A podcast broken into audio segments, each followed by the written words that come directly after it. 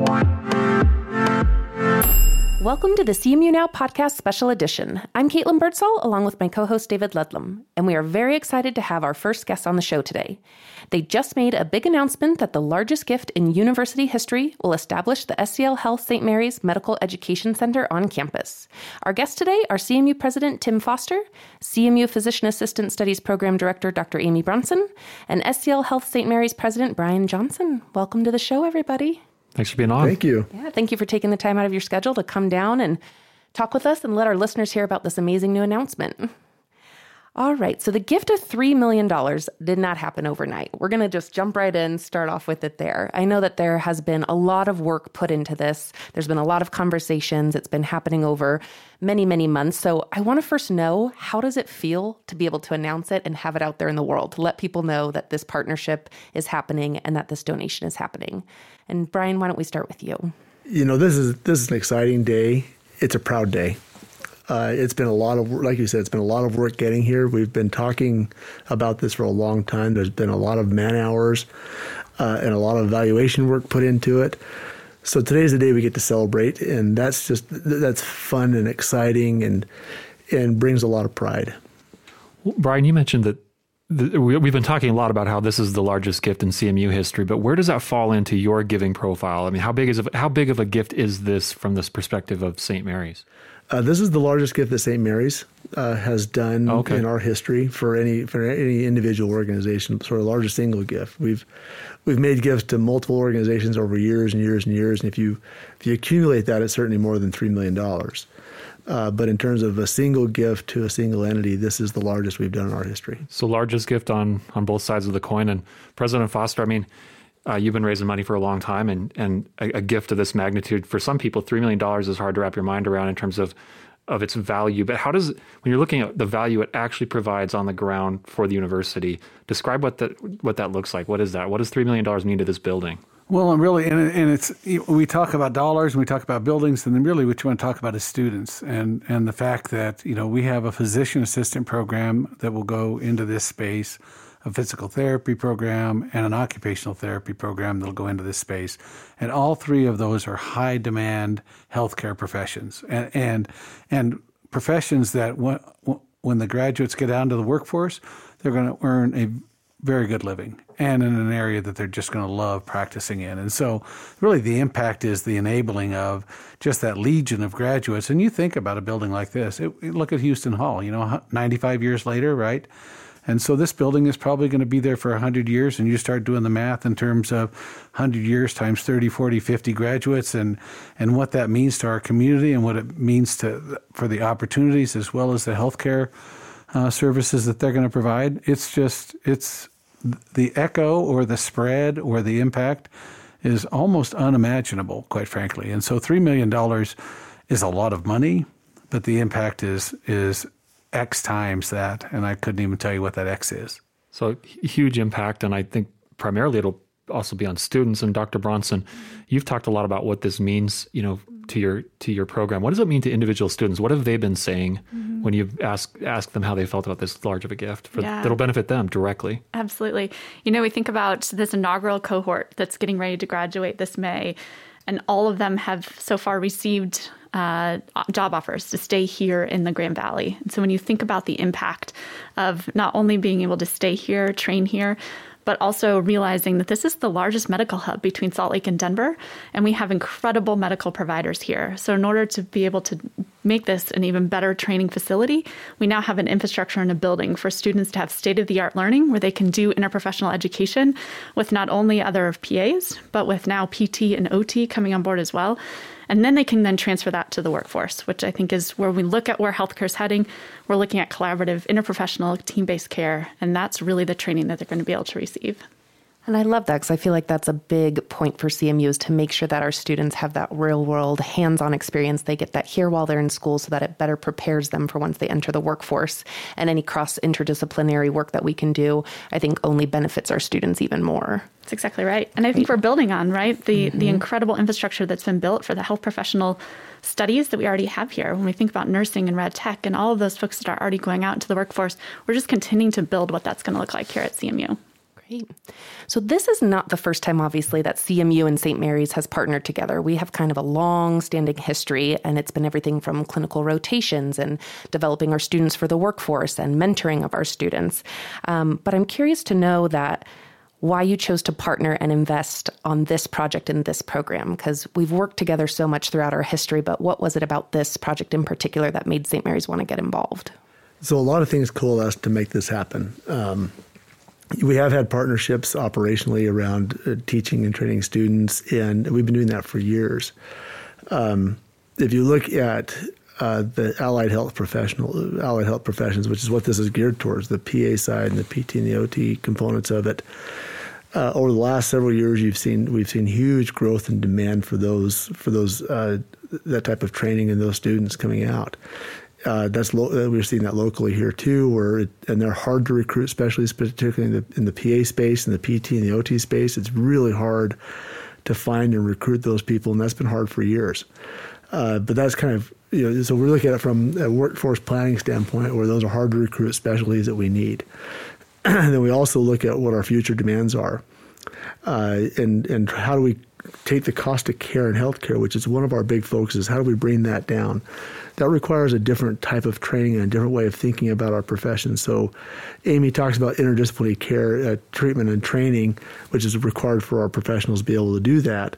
But you also look at the ability for physicians to be able to handwork to to you know PAs particularly to to allow the physicians to focus their attention on that highest capability in their license and allowed uh, PAs to take care of those patients that really kind of fit within their scope of practice. Um, and we, as we so being able to disintermediate some of that lower level work for our medical staff and allow them to focus on higher end work, which is what they're trained for, is a much more effective way of, of managing healthcare. And so, as we started talking through it, we so it's workforce planning, it's cost savings, all coming into an opportunity. Where we and we also looked at. Um, uh, the community benefit need for for uh, the Western Slope and for Mesa County, which is done by uh, the Department of Health every three years, and that's being completed again this year with a big emphasis on the need to have better access to and uh, an ability to act, uh, get into both professional and technical training.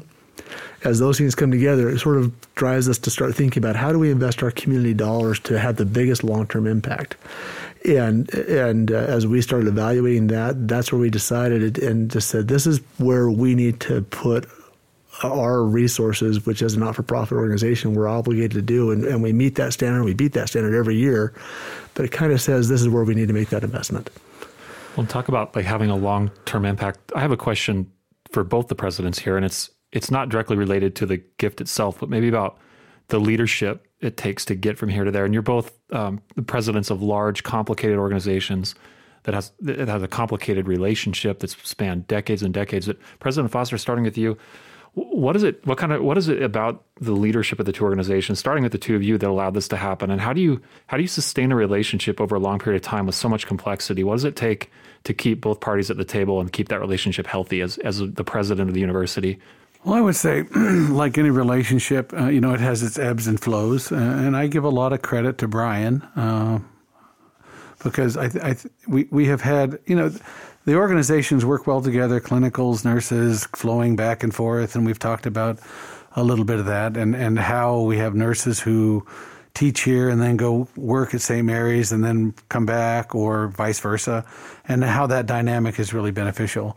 But at the same time. Um, I think we, from both perspectives, we sort of just assumed that those that relationship was there, and I think as Brian came on about eighteen months ago, that that we've re- rekindled uh, that relationship between this university and this institution and St. Mary's, and I think you're just seeing it go back to where it has been, where it needs to be, and and being a little more deliberate about how do we think about working together. And the nice part is because you know, we are such a health uh, care center. center um, you also have community hospital and you have Family Health West, and and so the dynamic for a long time was you got to pick your partner, and it's either or. And I think to to give some credit also to Chris Thomas, I think that relationship and we've sanded off some of the edges there, so we can we can work with St. Mary's and community and Family Health West, and you know in this building, for example, classic case is there's a clinical space, and you're going to have orthopedic surgeons from both St. Mary's and Community Hospital in that space providing services and care for our student athletes. And so it's just that is so much easier for us to benefit this community working in that way rather than sort of assuming that one another and, and then people get grumpy with one another. And so I think we're really back in a much more uh, productive, robust, beneficial relationship. And so, Brian, same question to you. I mean, from your perspective, the president alluded to the fact that there's this rekindling of relationship under your leadership. How, what's your perspective on what it takes to keep parties at the table when you're talking about relationships that span decades? Yeah, that's probably a better question to ask my wife. um, yeah, just like just like any relationship, it takes intentional work to develop and maintain a relationship.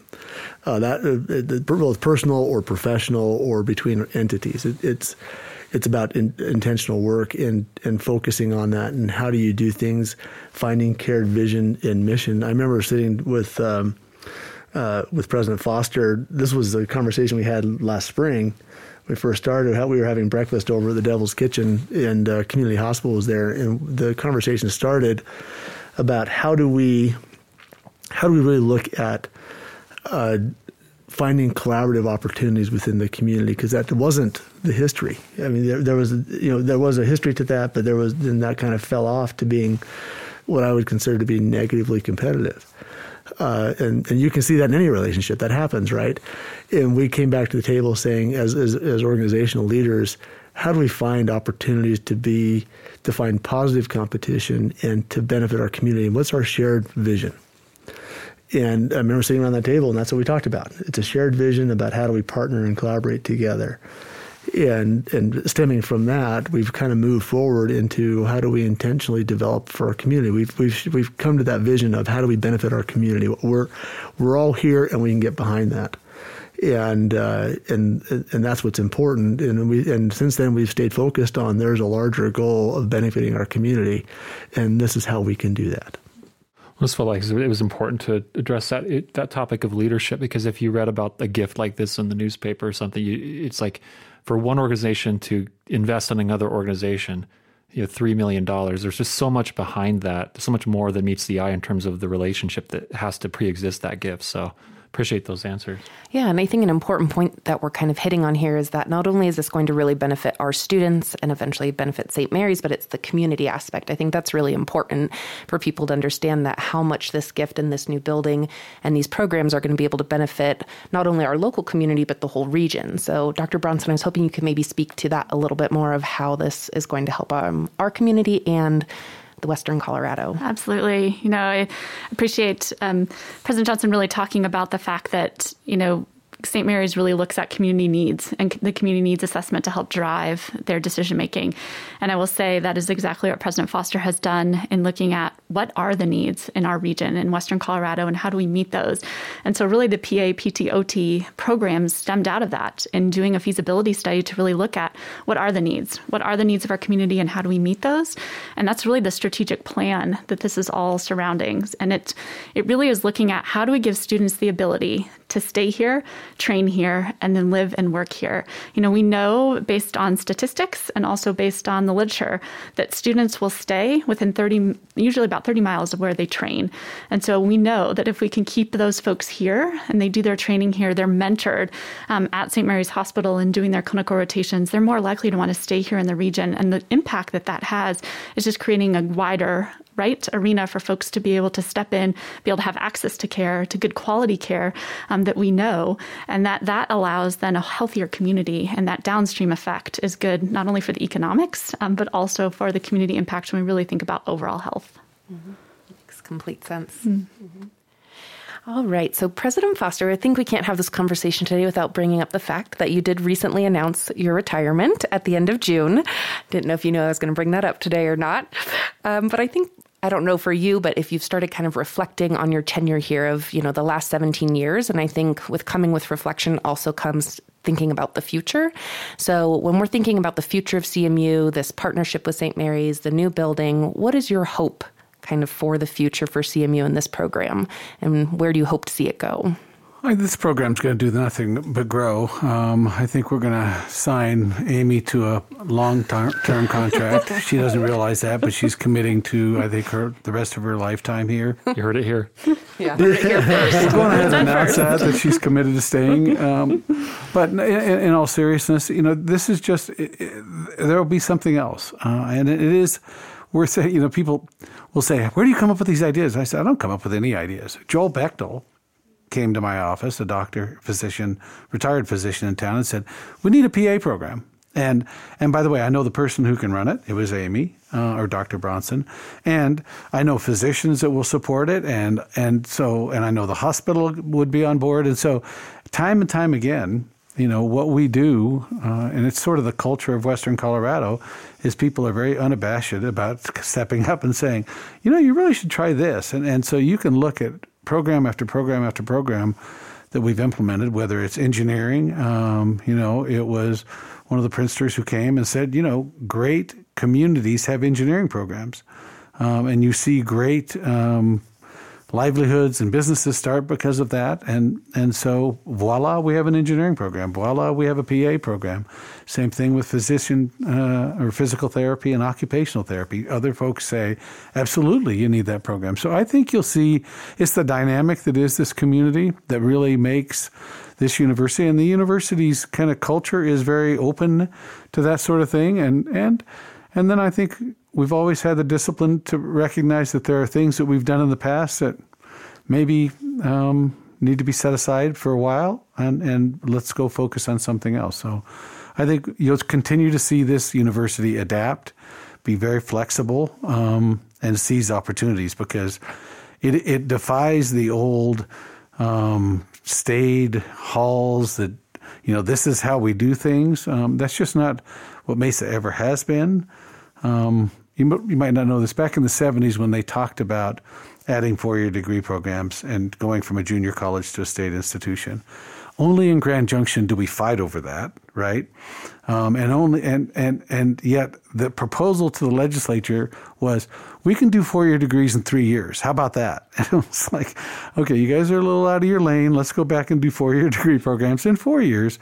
But sure enough, and so I think we're we are. It's a place it's just very open to innovation. Yeah, wasn't say it was not alive in the 70s, but I will say that I think that spirit of CMU is definitely still alive and well today, and something that I love about that CMU. Hurt me that you said you weren't alive in the 70s. she wanted to alive sure in the she, 70s. Yeah. Just gotta throw that out there.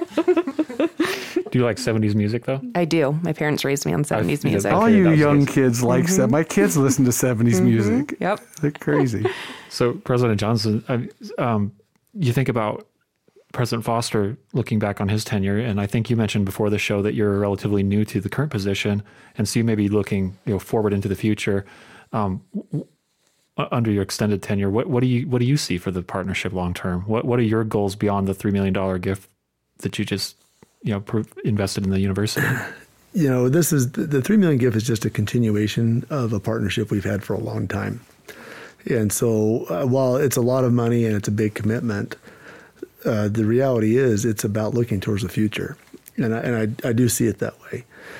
I, I, expect that things that the university will continue to grow, that St. Mary's will continue to grow, and I think we'll have to, like, like Tim said, it's it's about growing and developing and and partnering going forward. And so I think. Uh, uh, you know, the three million dollar gift that we're doing today, it, it like I said, it, it is it's remarkable and it's substantial but I think it just is it's just a cornerstone uh, to to a foundation that we're that we've already been building a lot to, and I see it keeping going forward. Um, this is more of us trying to say this is this is this is a, a good start in many ways to, to, to our partnership in perpetuity.